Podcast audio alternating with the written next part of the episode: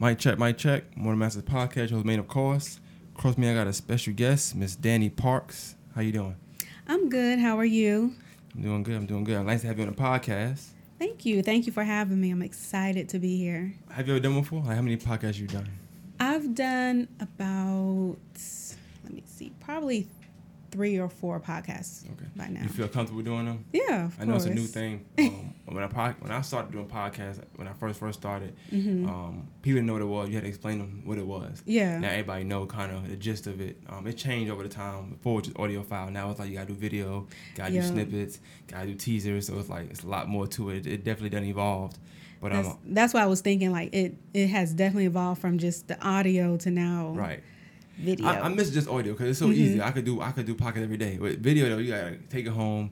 You gotta try Mhm. to edit it, light it up. Then you know people gotta look a certain way. right. I done did podcasts in pajamas. People don't have you know whatever they want to have on. Mhm. You gotta make sure they right. And so definitely setting up and scheduling is definitely different now than when I first first started. But um, I've been able to adapt, so it's all good. oh yeah. Um, so how I normally start this? Um, so just tell me, tell me, the audience, people in the room, whoever, um, Mhm. a little bit about yourself and you know where you're from and your upbringing.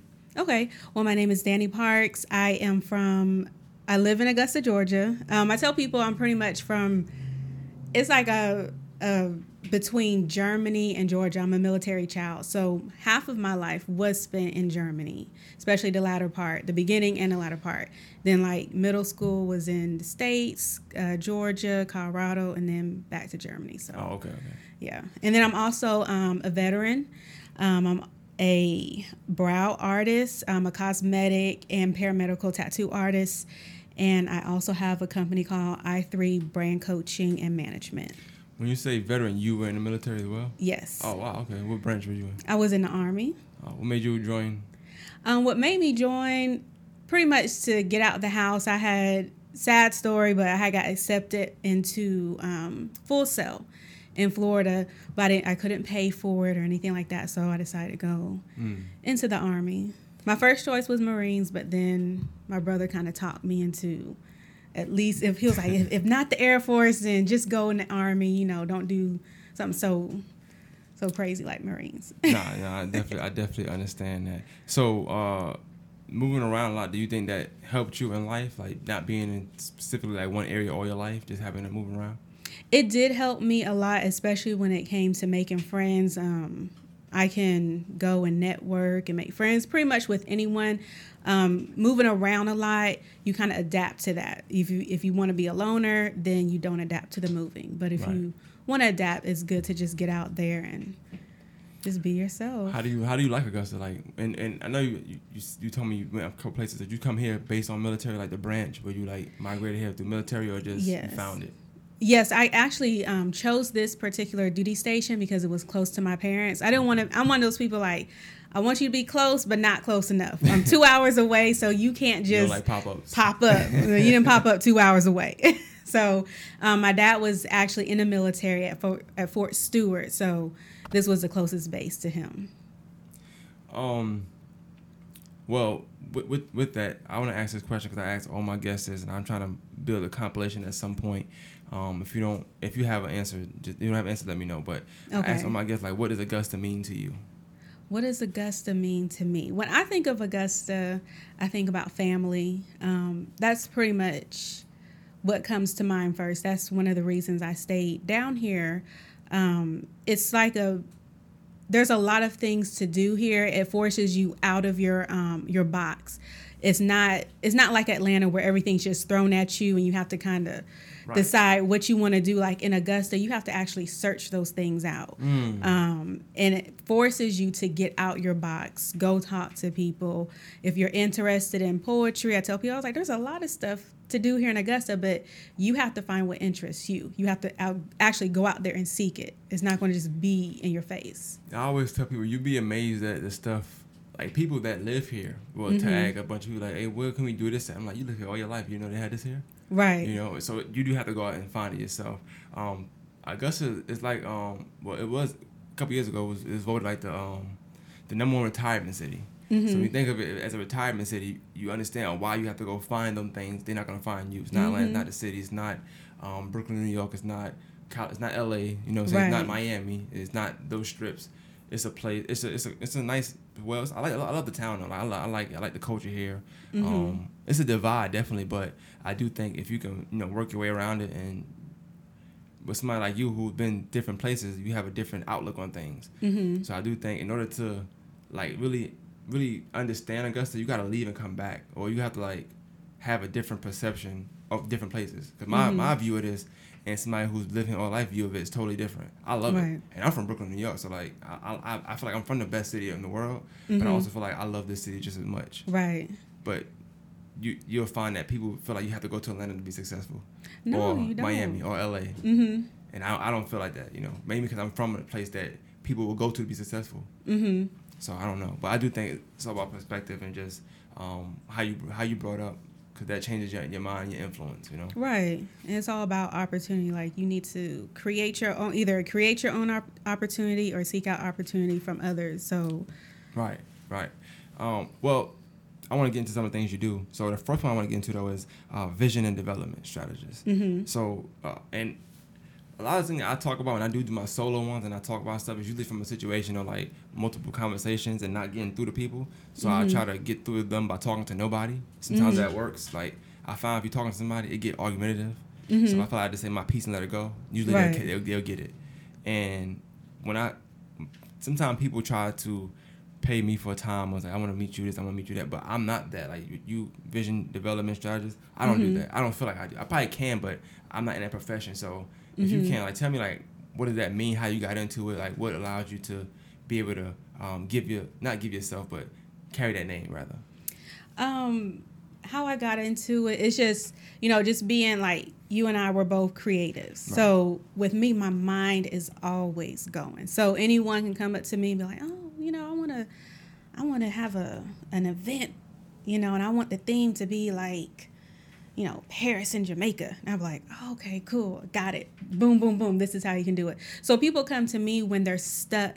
They have a vision, but it's not completely um, clear to them, right. or they have an idea but they don't know how to execute it. So they'll come to me, and I'll just help give them clarity and a strategy on what to do. Now, whether they take those steps or not, that's on them, but just actually clarifying their vision, you know, making them see it um, from, you know, a different perspective. Right. So, well, let me ask you this then, because this is a little bit different question. I feel like maybe, maybe I, I'm, I would not call myself that. Maybe I can't look into that because I had some something similar like that. People mm-hmm. call me when they stuck on an idea or something like that. Yeah. So maybe I can't have to look into it. I'm at the yeah look into it because it's to me it's like it gives me um it helps me to I guess release all of the creative stuff I have in my right. mind and it actually helps me to focus more on my stuff. So when I can help you, then that frees my mind. So I'm like, oh, you know what? Let me get back to this, you know, and then more ideas come for my own brand.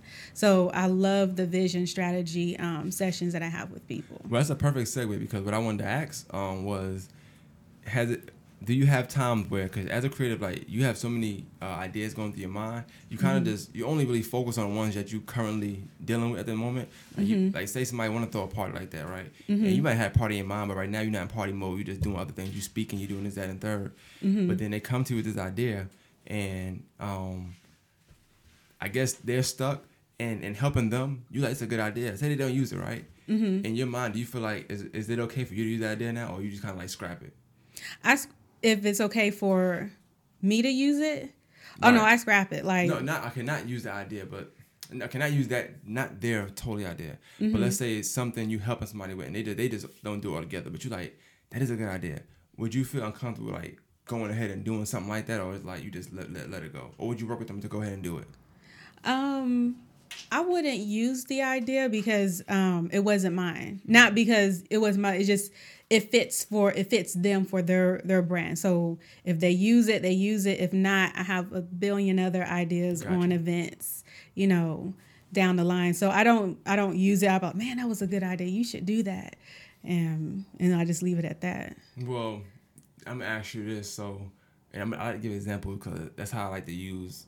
So maybe sometimes people hearing it from different people, they don't like it. So, I'm as a I'm an artist, right? I'm coming to you. I say um, you know, I'm, I'm, doing music. I feel like the music is there, it's good music, and mm-hmm. this is mm-hmm. like not something I'm just saying. People tell me it's good music, but maybe I feel like I'm not getting the right amount of support or whatever. Mm-hmm. Um, but I'm trying to build myself as a brand, right?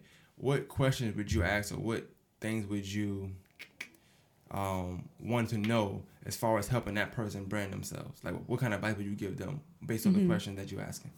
Based on the question, so I would ask them. Uh, I would ask them like, "Who are you? What do you want to convey?"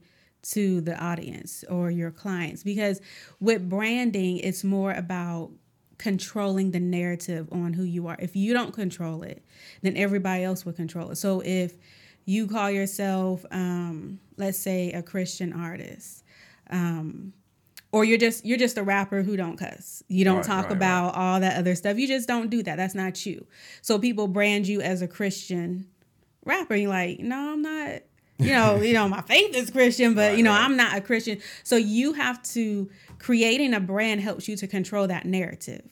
Um, so I would ask them, you know, what what do you want people to think about when they hear your name? And then who's your target audience? You know, why are they your target audience? Um, you know, questions like that. What challenges are you having? I'm gonna go a little. Let me go a little deep. I'm gonna ask you, cause, and that's what you said is perfect. What, what if they are uh, I say they're a street rapper, mm-hmm. right? Whether they are on the street or not, I, I really wouldn't know. But let's say they are. What could they do differently? And I only said it because everybody do that. I feel like mm-hmm. that's like mm-hmm. a common thing. Like, especially if you live in a certain neighborhood, you're like, okay, I'm from the streets, I'm this, that, I'm that. Like, and based on their music and the stuff, you like whenever you do your, do your synopsis of them, whatever, like you feel like, because sometimes people feel like this. They just feel like I don't know if they feel like the way to get support is to complain about it, mm-hmm. or if they feel like they voice their opinion, not getting support, they're not getting support. People will start to do so.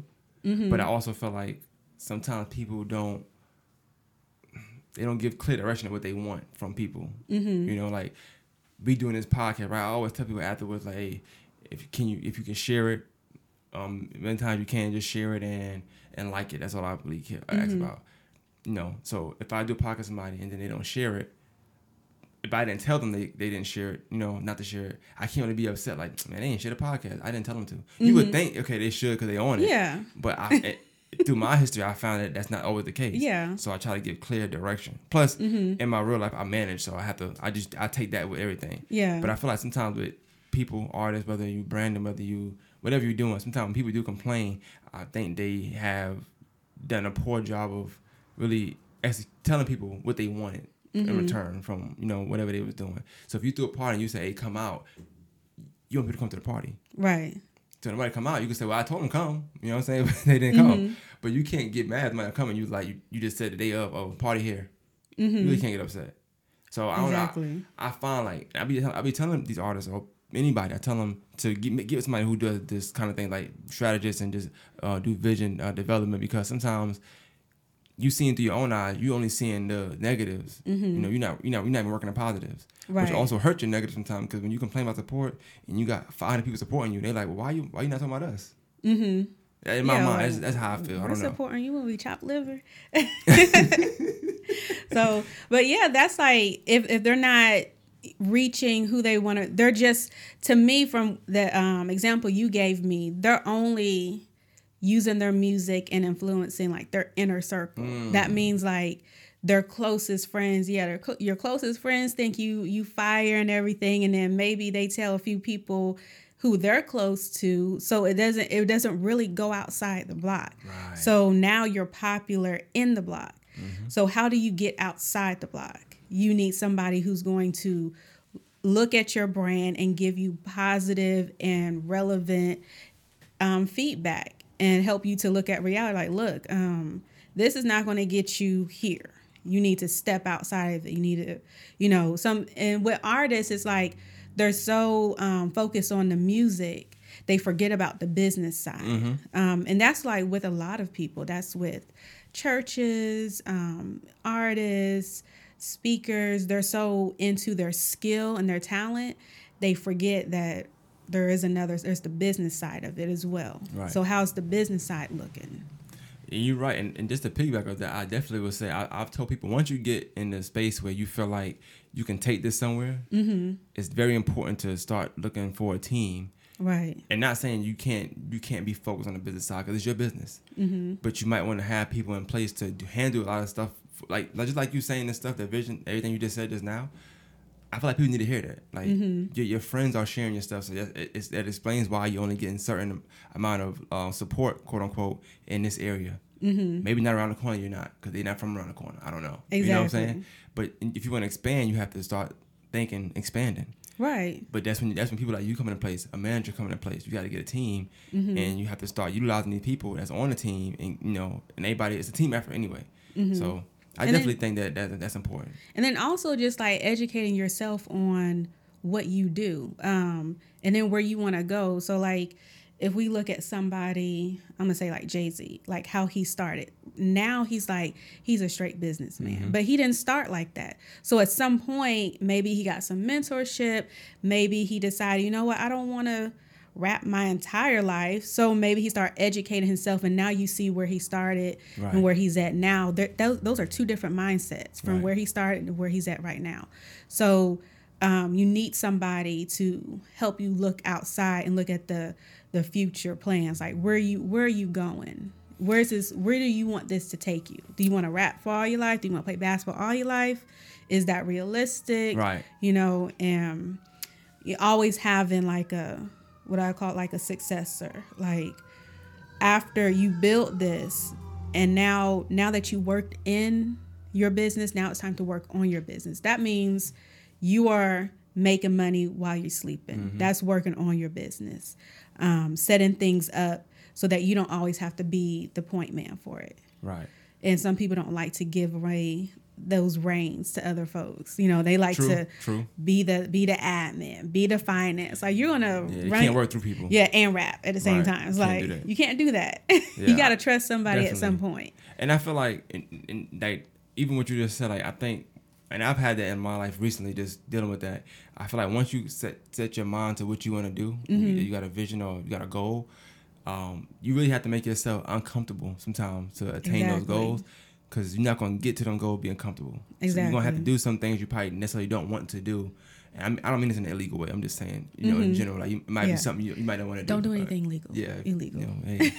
I didn't know. Not, not what I'm talking about. I'm talking about something totally uh-huh. different. But even when you said Jay Z, like rapping probably been comfortable for him, mm-hmm. real comfortable. But then going to meet with them billionaires probably wasn't as comfortable. Yeah. But in order to get there, he knew he had to do that. Exactly. You know, so mm-hmm. um, definitely. I mean, all this probably going over a lot of people's head, but if they take it in, mm-hmm. I think you know it, it helps a lot. Um, but back to you. I'm sorry. That was just I wanted oh, to get no, an vision good. thing, man. I'm sorry. um, being um a keynote speaker, and I and I want to talk about this because I just did a podcast with uh, a woman who's throwing a daughter, a mother daughter gala. Um, mm-hmm. Sam. Next, Sam, yes, yep, yes, that's my girl. And she had a keynote speaker there, and mm-hmm. I, that that that that term just stuck out to me because she got speakers there, but it's only one mm-hmm. keynote speaker. Right. So I'm assuming that means like the main event speaker or like the mm-hmm. top dog speaker there. You mm-hmm. know, most important rather. I guess I hate to say that, but you know. Yeah. Um. And a workshop facilitator. So if you could explain that a little bit to me, but what those mm-hmm. means and how you got into that. So um, I got into speaking because I wanted to. I want to be a public speaker. Were you ever so, shy? I say I'm shy, but if you ask anybody, they're like, Nah, she's oh, not. Okay. She's not shy. Well, I just wondered. Sometimes you grow into that. Some one, sometimes like I'm the person. I'll go ahead and volunteer, um, and then sometimes I'm voluntold. So it just either way. If you give me the mic, then you know I'm going to do whatever needs to be done. Um, as far as speaking is concerned, I always wanted to be a public speaker, and so I decided to create my own events to give my to give myself the opportunity. Then eventually, um, I would get booked for other speaking events, mm-hmm. and it just started like that. And then what I noticed as I was doing these speaking events is that um, it's it's good to do a speaking event, um, but you really impact people when you do those workshops because you can um, get more intimate with them. Right. You can ask more questions. You can have um, longer conversations with with each participant. So. Were your first speaking job? Were you nervous? Like, do you remember your Do you remember your first time? Like, my first publicly speaking. Um, or uh, did you I'm, get nervous at all? I get nervous every single time. Even even to even even next week, you're nervous for next week. Yes, I get nervous every single time. Um, let me see. My first, it was it's either my mother's purse, and it was like a small event at um, Mac Academy, um, or I think it was a sermon I did. Um, either one, I was nervous with both, and I was like the with my mother's um, purse. It was mostly young girls Mm-hmm. and their moms, mostly girls because it was at a summer camp Okay. Okay.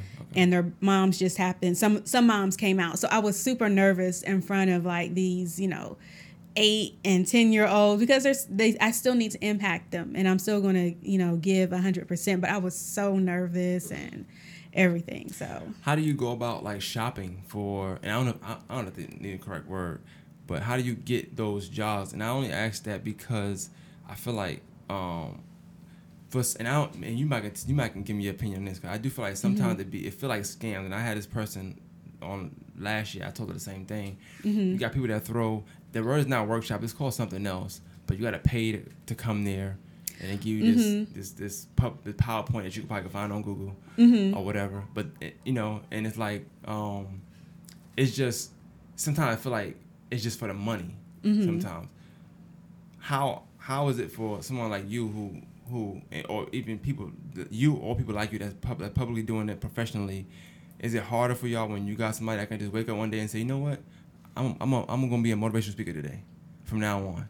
But they not really they ain't they ain't do the pub the, the proper steps to be one. They don't take public course you know the, uh, public speaking courses.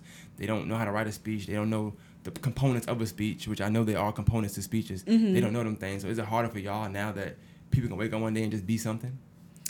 No, not really because everyone has their niche like first with me um i kind of evolved into the workshop thing so if it's a workshop listen i'm there um if it's just regular speaking i'll still be there but um i love workshops um for people who just want to wake up one day like i want to be a public speaker you know they'll realize once they get a gig, you know, they'll realize, okay, now that this is over, let me go back and see what I can do better. Let me take, um, you know, some classes or some some master classes on how to speak. So it's not really hard. And then also, um, it's all about i guess your niche because a lot of people like especially this year most of my speaking gigs have been um, women empowerment stuff so with companies so um, i'm like oh okay you know now now companies are starting to look at me so let me gear all of my work to that. appeal to them you. know so And I, I just wonder that because you know you see that in somebody um, bio bio or something like that, Mm-hmm. um, and I never actually seen you um, speak. I don't know if you post snippets, and I see some people do that. I don't know Mm-hmm. if that's something you just start doing or, or what have you, but. Um, you, I wonder, like, how do they Mm-hmm. know, like, this the person? This, I want this person at mine. Like, how do they know to pick you? I don't. I think it's. I think it's the bio because I am on a few um, speaker hubs. Okay. oh, it's a community. It's a community. Yeah. Okay. Like And- resumes. Yep, resumes, Gotcha. but the way the ones that I'm set like I don't know how they picked me. I asked them like, you know, one company, um, I spoke for Tula Skincare Company, which is an international skincare company, and I asked her, I was like, Well, how did you pick my how did you pick me? She was like, Oh, I was just scrolling and your your picture just stuck out to me and and then yeah and then um she said when she went to my profile it resonated what i had on my profile resonated with the mission for her the skincare company Got you. so um like your your pictures they're everything as well like you have to make sure they're Well, you're They're you, appealing. you have a brand, so like you know to do that. Mm-hmm. But, and this is funny because like I just recently, uh, I'm doing something different at my at the company I work for now. It's Mm-hmm. a higher position, right? And the whole time in there, I never had a resume. I never, I never Mm-hmm. needed one. I, I was working there. I moved up in through the company there, right? But even to to even to offer me that position, they was like, yeah.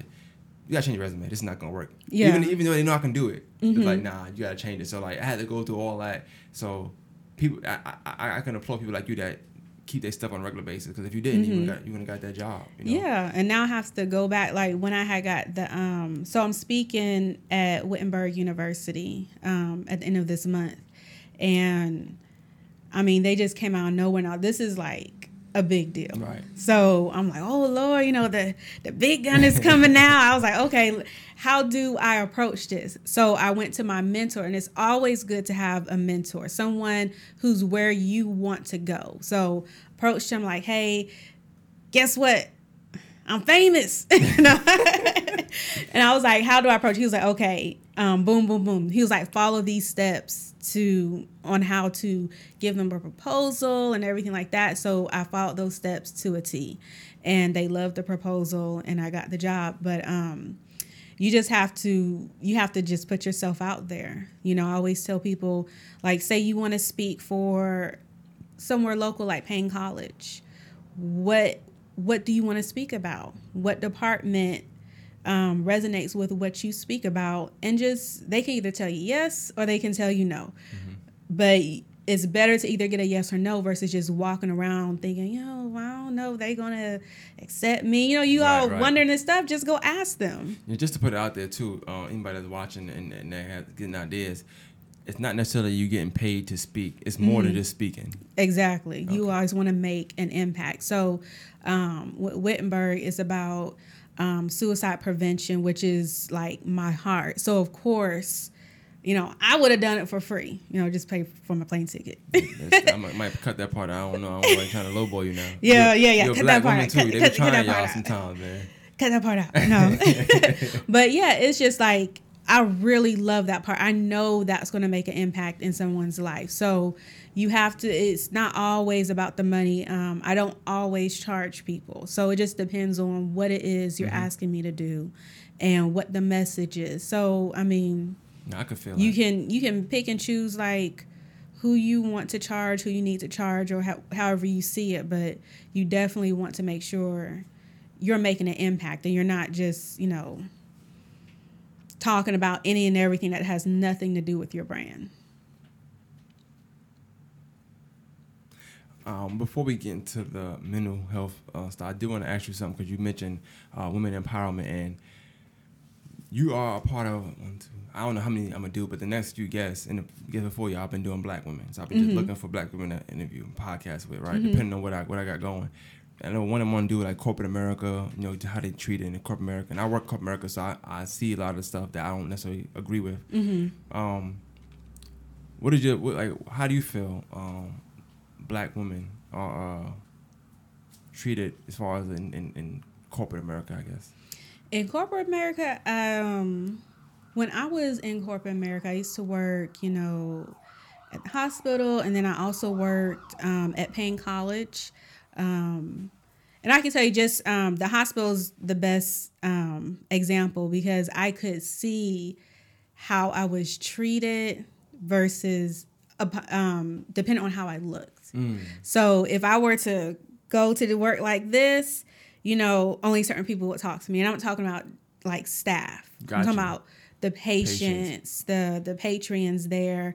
Um, but when I would have my hair, you know, like pressed out and everything, everyone would everyone would want to ask me for directions or Right, talk right, to right. me. So as a black woman in corporate America, um, it is it's a game you have to play.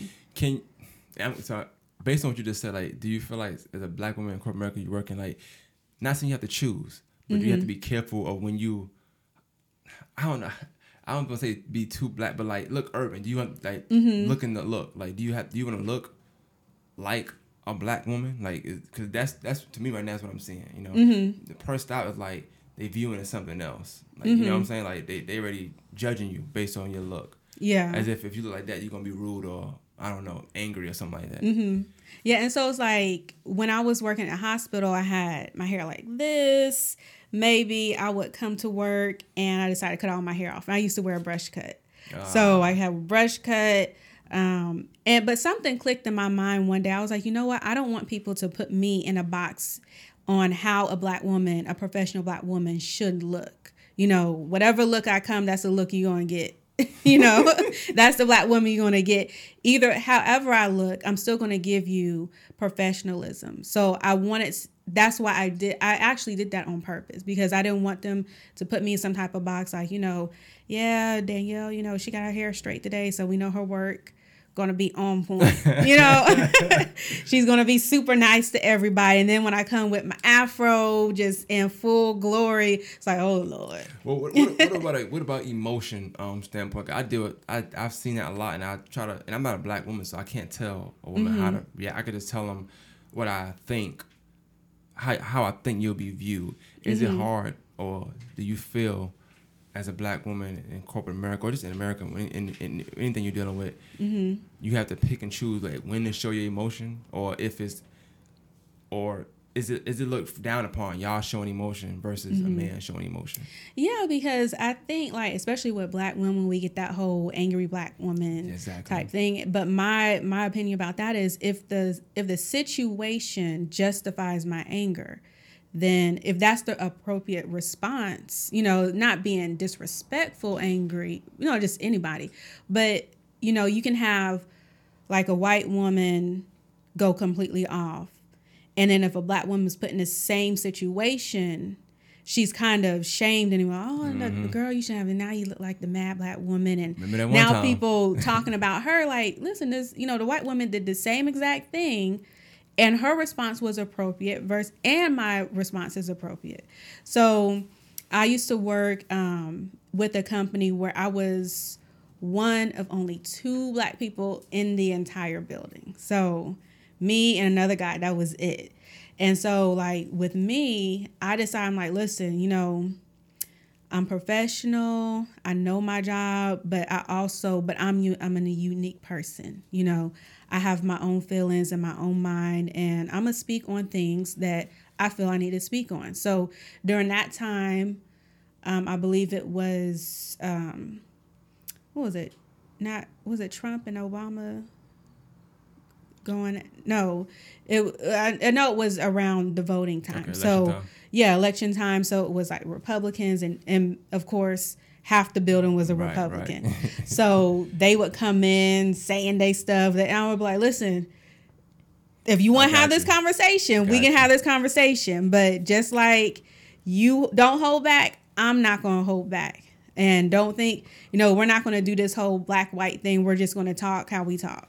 So, and, and I learned that from the military as well. So in the military, um, there is no, and I like to say like everybody is a brother or a sister. Mm-hmm. So we would clown on each other. It doesn't matter what your your culture or your race is. Like we're clowning. Like if I trust you to watch my back in war, right, right. then we're gonna clown the way we clown. Our family knows. And yeah, so um, I wish everyone had that mentality outside the military. So it's like, you know, if if I'm clowning you and I, I'm not going to tell you like some of the jokes and everything, but it's just like some of the stereotypes um, that you would hear, we would joke about that. And it wasn't like no one would get offended. Like, yeah, you know, that's that's what I do. That's what I like. Oh, you know, y'all, y'all didn't cancel each other. Huh? Y'all didn't cancel each other cancel each other. Yeah, that's what they do in America now. They cancel you when you say something they don't like. So. No, no, it's just like you know, if you if you clown on me, I'm clowning on you. If you if you joke about my culture, I'm going in on your culture. So, and at the end of the day, everyone was still friends. Everyone was still respectful of each other. You know, after clowning, let's go get this vehicle together, mm-hmm. or let's you know, let's go back as the operating room, like whatever. So, um, it's just sad that outside of institutions like that, you have to deal with those um I guess those those red tape areas. Right. Because well, if not, people get offend super offensive. Well, with you being in the military, um, do you, do you see a tremendous difference with uh, how women are treated versus military in corporate America? I know y'all, I know in military they fight for a lot of equality mm-hmm. as well. I think in the military, um, they're more open about fighting for equality. Like, if you're being treated wrong as a woman, someone will, if you're not going to speak up, someone will speak up okay. on your behalf. Um, outside, it's more like every man for himself. True. So, True. all right. Well, um, I want to get into the now. First, I want to say uh, September Mm-hmm. It's a month. I don't. Is, is it? I don't know if it's Mental Health Awareness Month, but I know it's a. Yeah, it has to be. Yeah, because I, I I've talked about this before, and within that, you also have a a, a, um, a day dedicated to suicide. Mm-hmm. Right. Um, you you kind of deal with mental health, mm-hmm. right? Um, so can you talk about some things dealing with mental health as it relates to suicide um, that you've talked about or dealt with in the past? So, um, my story is I have a very personal relationship with depression and suicide. Um, I found myself, you know, depressed when I was in seventh grade, depressed and suicidal. And that came from an experience that I had. My best friend committed suicide when I was in seventh grade. So, yes, it's still happening. We still have these young people committing suicide. And I actually can't pinpoint what made her do it, but she did it. And that sent me down, you know, a little rabbit hole of depression. And at first it started, you know, just one or two days and then it went on for weeks and then months and, you know, 12 years later, I'm just getting help for, you know, depression suicide. And so Um, real quick, I did just look it up too. I want to make sure I, will be right because somebody say something about it. September is National Suicide Prevention Awareness Month. That's what it is. that is. And October something. My birthday October, so I remember October being something. 'cause I, I went down that one one year. Um, so yeah, I want to make sure that's clear. Yeah, Suicide Prevention Month is in September, um, but you can't talk about suicide without talking about mental health in Right, general right. because no one just wakes up and be like, "Oh, I'm going to kill myself today." Like, no, something got you to something meant a mental issue, a situation got you to that point where you just woke up one day and was like, "I'm gonna try to commit suicide today." So, yeah, and I sent you a picture. Mm-hmm. And I want to I want to go through that picture because I think that's the best way to talk about it, just for me. Yeah. I don't like to talk about it too freely because then you say words you probably shouldn't say. I don't know, you know how. I don't know. It's it's, it's Oh a lot no, of the, the best way is to be completely honest and frank with people. Like when it comes to suicide, you don't want to beat around the bush. You want to Okay. get straight to it. Well, it, it has uh, it's the picture I sent you and it says suicide versus suicidal. Mm-hmm. Okay, so I want I want to break. We could talk about each one. I'm gonna read it out. So um, suicide versus suicidal. So under suicide you have uh, considered a tragedy. So suicide we consider a tragedy versus someone who's suicidal. It is considered attention seeking. Yes. And you know, in today's age, especially with social media now, you do have people who are who are very outspoken or they use social media very heavily and they'll post things Right. that would fall under the suicidal category. Mm-hmm. I'll just say that, right? And then you have your group of people who say, "Nah, they just looking for attention and whatever going on." And then you, you I mean, don't get me wrong, you have some people that probably are doing that, which makes it worse for people that's really crying out for help. Mm-hmm. Um, how do you view that? That The people who are crying wolf versus the people. This is how I look at it. If someone is crying wolf or they're trying to get attention um, by using suicidal thoughts or behaviors, I would say make sure I would say give them the same attention you would give someone else because here's the thing like if they're asking for help, then they're more apt to actually accepting the help. Who you need to watch out for are the people who have those signs of suicide, but they're not asking for help. That means they're really considering, like they're serious about and they don't want to be deterred. they exactly they don't want to be deterred. So that was my situation. So no one knew, you know, I was depressed. No one knew I was suicidal. It was and it was a shock to everyone when I finally came out and was like, "Listen, I'm depressed. I'm suicidal." Everybody was like, "What?" You know, not not Parks. This is what, this happened when I was in military. And it was like, "Not Parks." You know, everybody from the commander down. There was like looking at me crazy like what what are you talking about when did you try to commit su- uh, you know when i went to the when i was at the er that was a time when i went to the er again that was a time. When i went to sick call that was another time.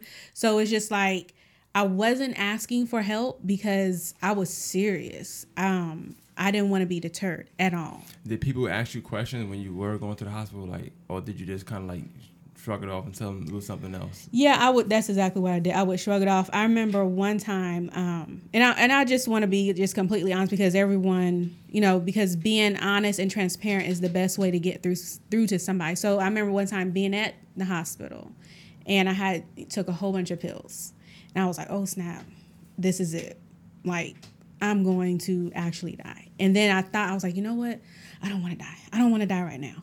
So called my NCO, told him I had a, a stomach virus. I was like, I feel sick. I've been throwing up, and I was throwing up.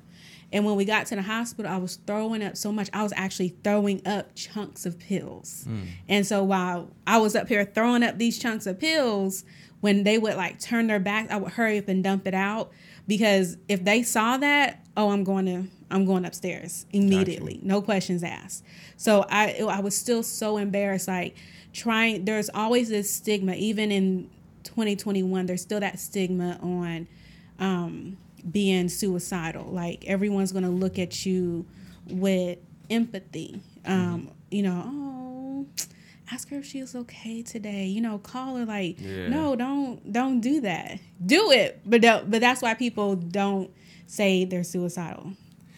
Uh the other one and i the other one says everyone feels bad. So suicide. After suicide, everyone feels bad. Mm-hmm. Everyone feels bad because suicide doesn't affect the person who died. It affects everyone else. Everyone else. They're gonna feel bad. They're gonna feel like, how did I miss the signs? What were the signs?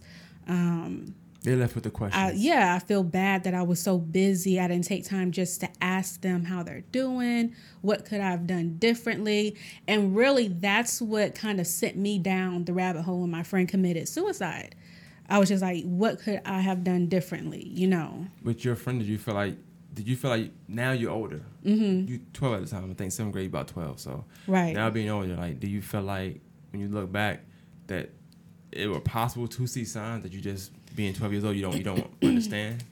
Um at that age i didn't understand it. I didn't really know too much about suicide. You know they didn't talk about it in the schools as much but looking back there definitely were signs. She would say stuff like oh um if I were to ever kill myself, this is how I would do it. And I would throw myself down the steps, or I would use my dad's gun, or you know i don't feel good. It, i mean she literally had all the signs and it wasn't um, and she never said you know hey i'm suicidal.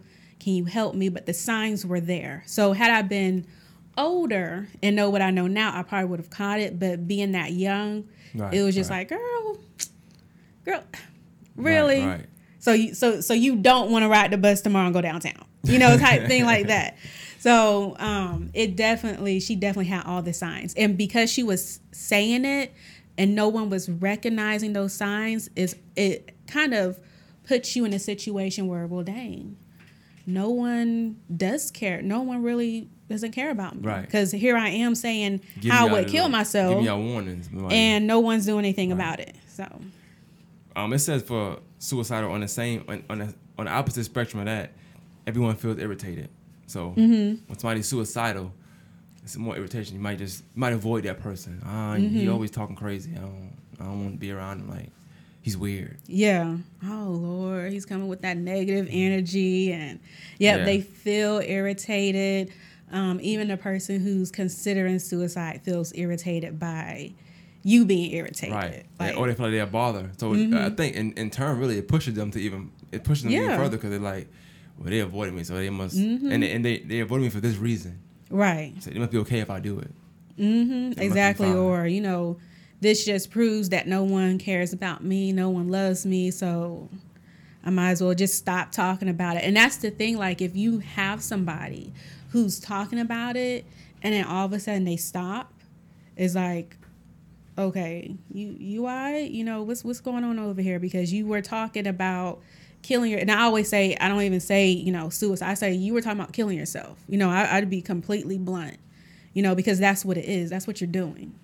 You know was, suicide is almost like a a pillow pillow talk. That's you're trying to be nice and politically correct. So being completely direct.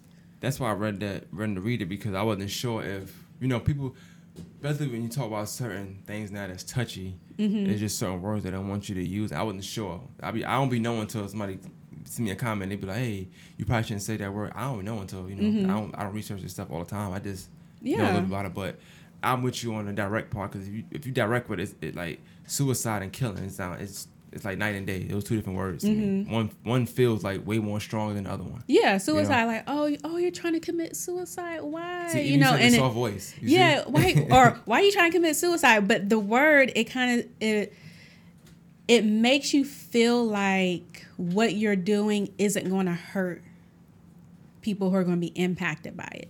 So versus saying, "Oh, you're trying to kill yourself," you know, that really puts, dang, if I kill myself, you're really going to start thinking about the impact that's going to have on Right. other people. Right. Um, it's this, and it's also in the same breath. It says everyone is Mm-hmm. present when suicide happens, but uh, everyone avoids the person when when they suicidal. So it kind of them two are kind of the same to me. Irritated, so you avoid them, you kind of go a different way, or you don't want Mm-hmm. To talk to them. But as soon as something happens, or they do take their own, take their life or kill themselves, um, now everybody there, everybody at the funeral, everybody Yep. Mm-hmm. sad, everybody, oh, I should have seen it, I should have did this. What so, happened? And we were just talking the other day, and And then we got the status of, oh, you need, I'm here to talk, but it's like you wasn't here to talk to that person though, and they wanted to talk to you. It's- And so, and I don't want to make it seem like um, it, it, it it can't happen where it's understandable, you know, because sometimes you don't see the signs. It's not like you you're, not, you're not totally ignoring them. Mm-hmm. Right. You really don't see them sometimes. yeah, and like with me, it was more of a, I was like in it to win it. Like I'm going to do this. You know, from the moment that thought came to my head when I was in seventh grade, it was like I'm going to do this. So. There's no need for me to tell anybody. I don't need to talk about it because I'm going to do this. Like, whether you want me to or not, this is going to happen. And so I wouldn't tell anybody. Therefore, because I knew what I wanted to do, you would never know because my my behavior never changed. Even though there's signs to watch out for for um, people's behavior, my behavior never changed. I was still doing track. I was still on volleyball. I was still, you know, gymnastics and band. Like I was still doing everything as normal. And you see, so, and I guess my question is, I don't know if it's even something anybody can answer, but when you have someone like that who isn't stopping their day-to-day routine, Mm-hmm. isn't changing, um, just being their normal self, Mm-hmm. so you can't see the signs, right? As opposed to you having someone who maybe just want attention for real, because that that's what it comes down to. Some people do just want Mm-hmm. attention. They don't want to do that, but they want attention. But it's possible that they want attention so much they will do that.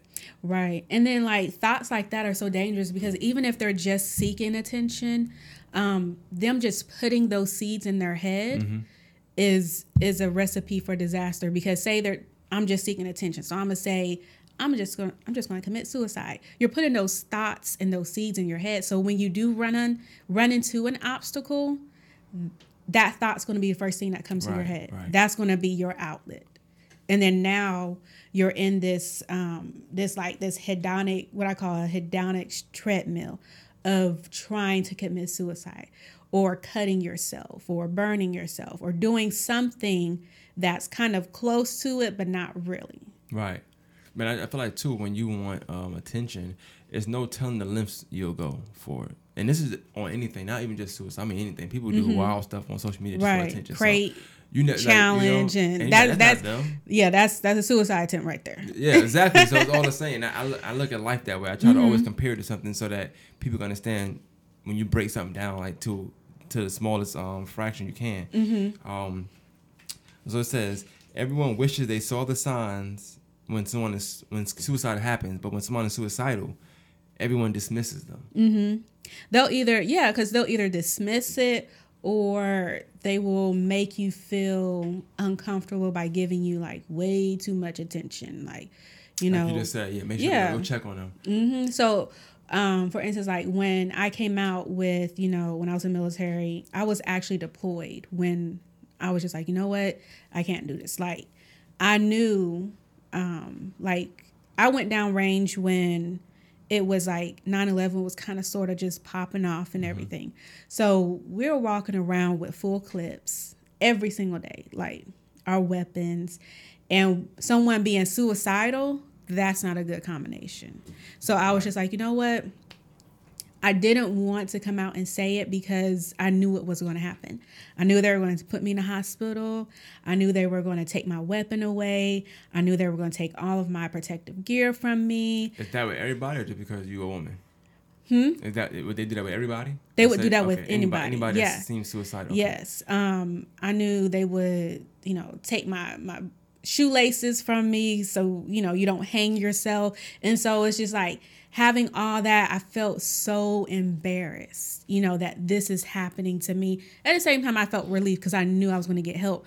But just going through that process. So when you when you you can either ignore it, if you ignore it, then you're dismissing their their words and their behavior because you're you're annoyed oh there she go again Mm-hmm. and then if you give them too much attention it's like Crowding you're crowding them and like you know this this is why you know now Yeah. because they're embarrassed not um maybe they feel too crowded but it's really they're embarrassed It's not the attention they wanted.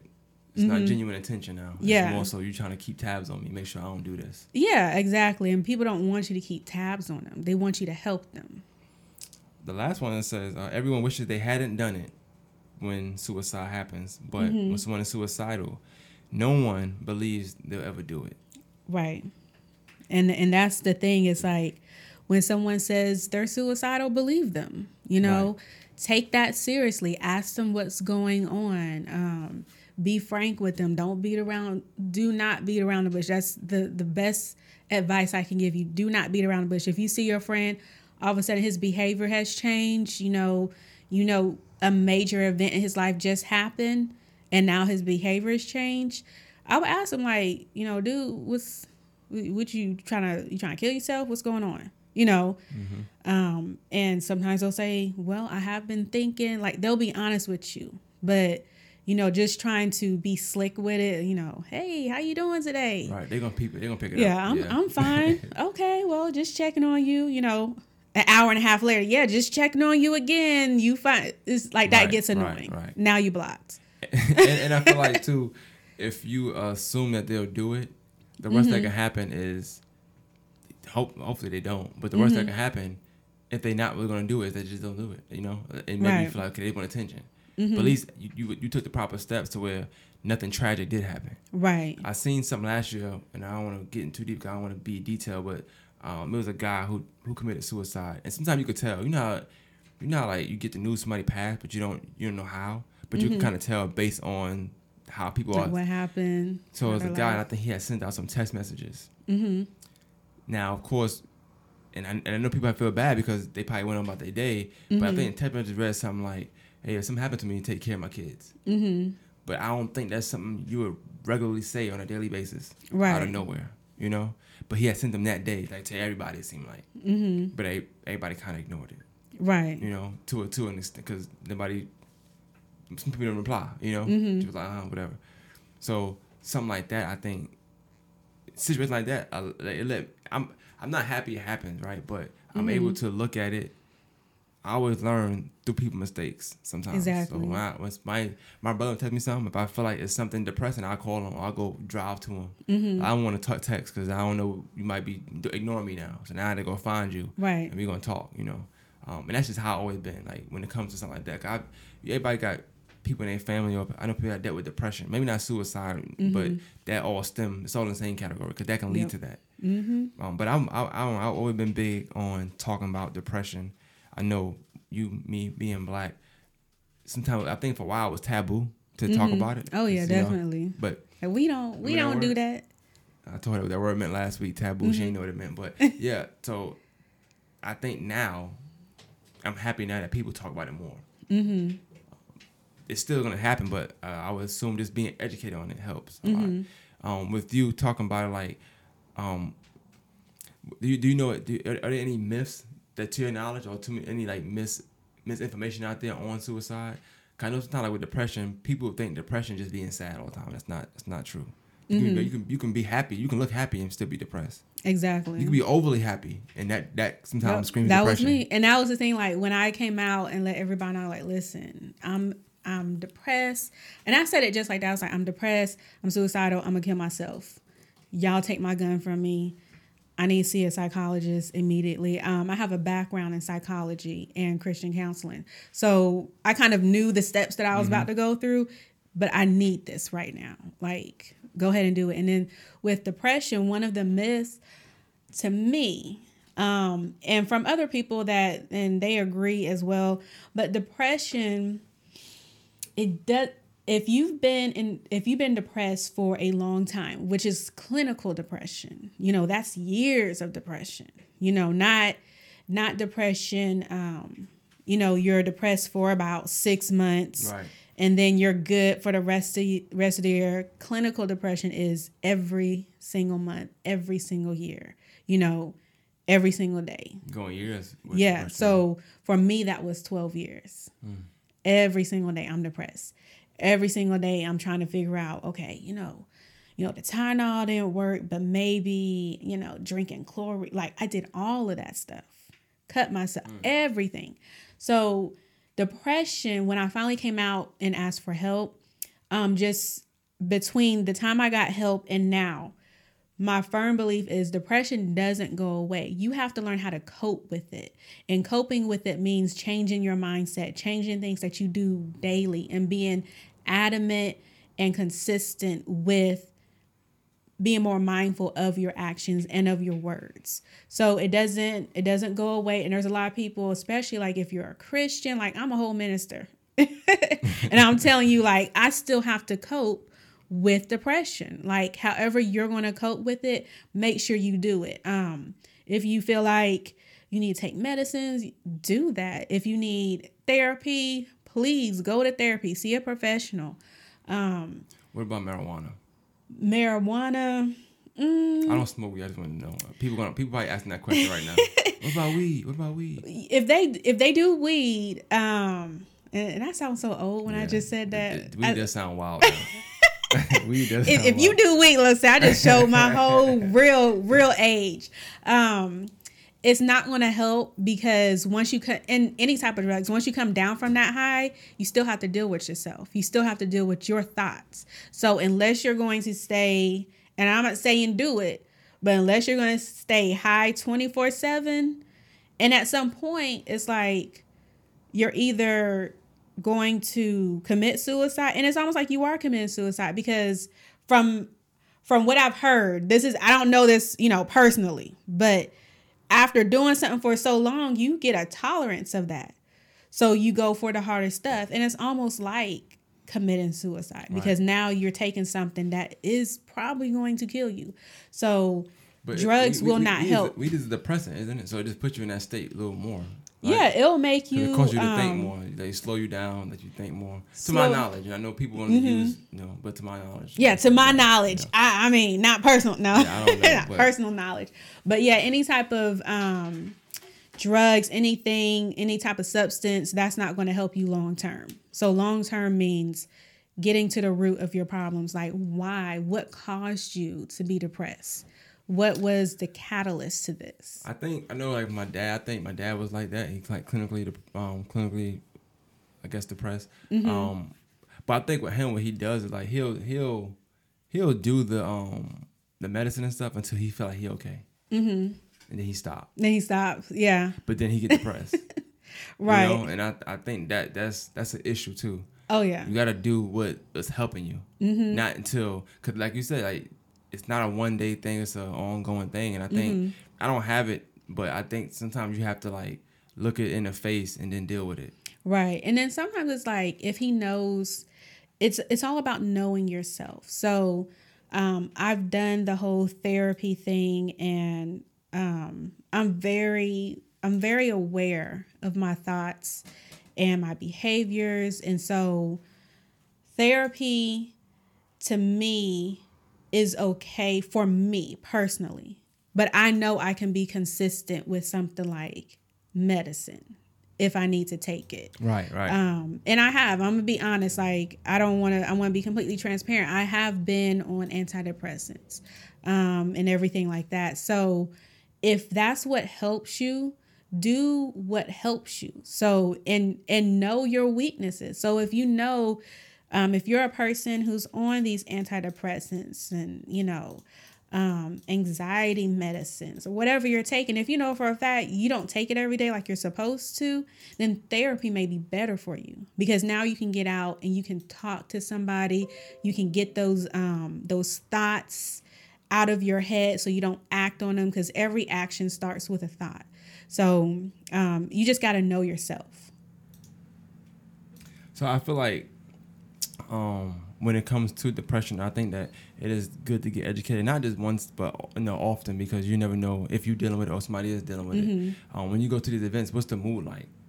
The mood it starts off fun. I like to keep it light in the beginning, but then, like I said, we gotta get we gotta get down to business, especially if I'm talking about you know depression and suicide. Like we gotta get down to business because I know for a fact, you know, it doesn't matter. Like if the crowd is you know 500 people, I know at least, if not 450, all of y'all have thought about suicide at one point in your life. So it's a very serious um, um, talk. It's a serious situation.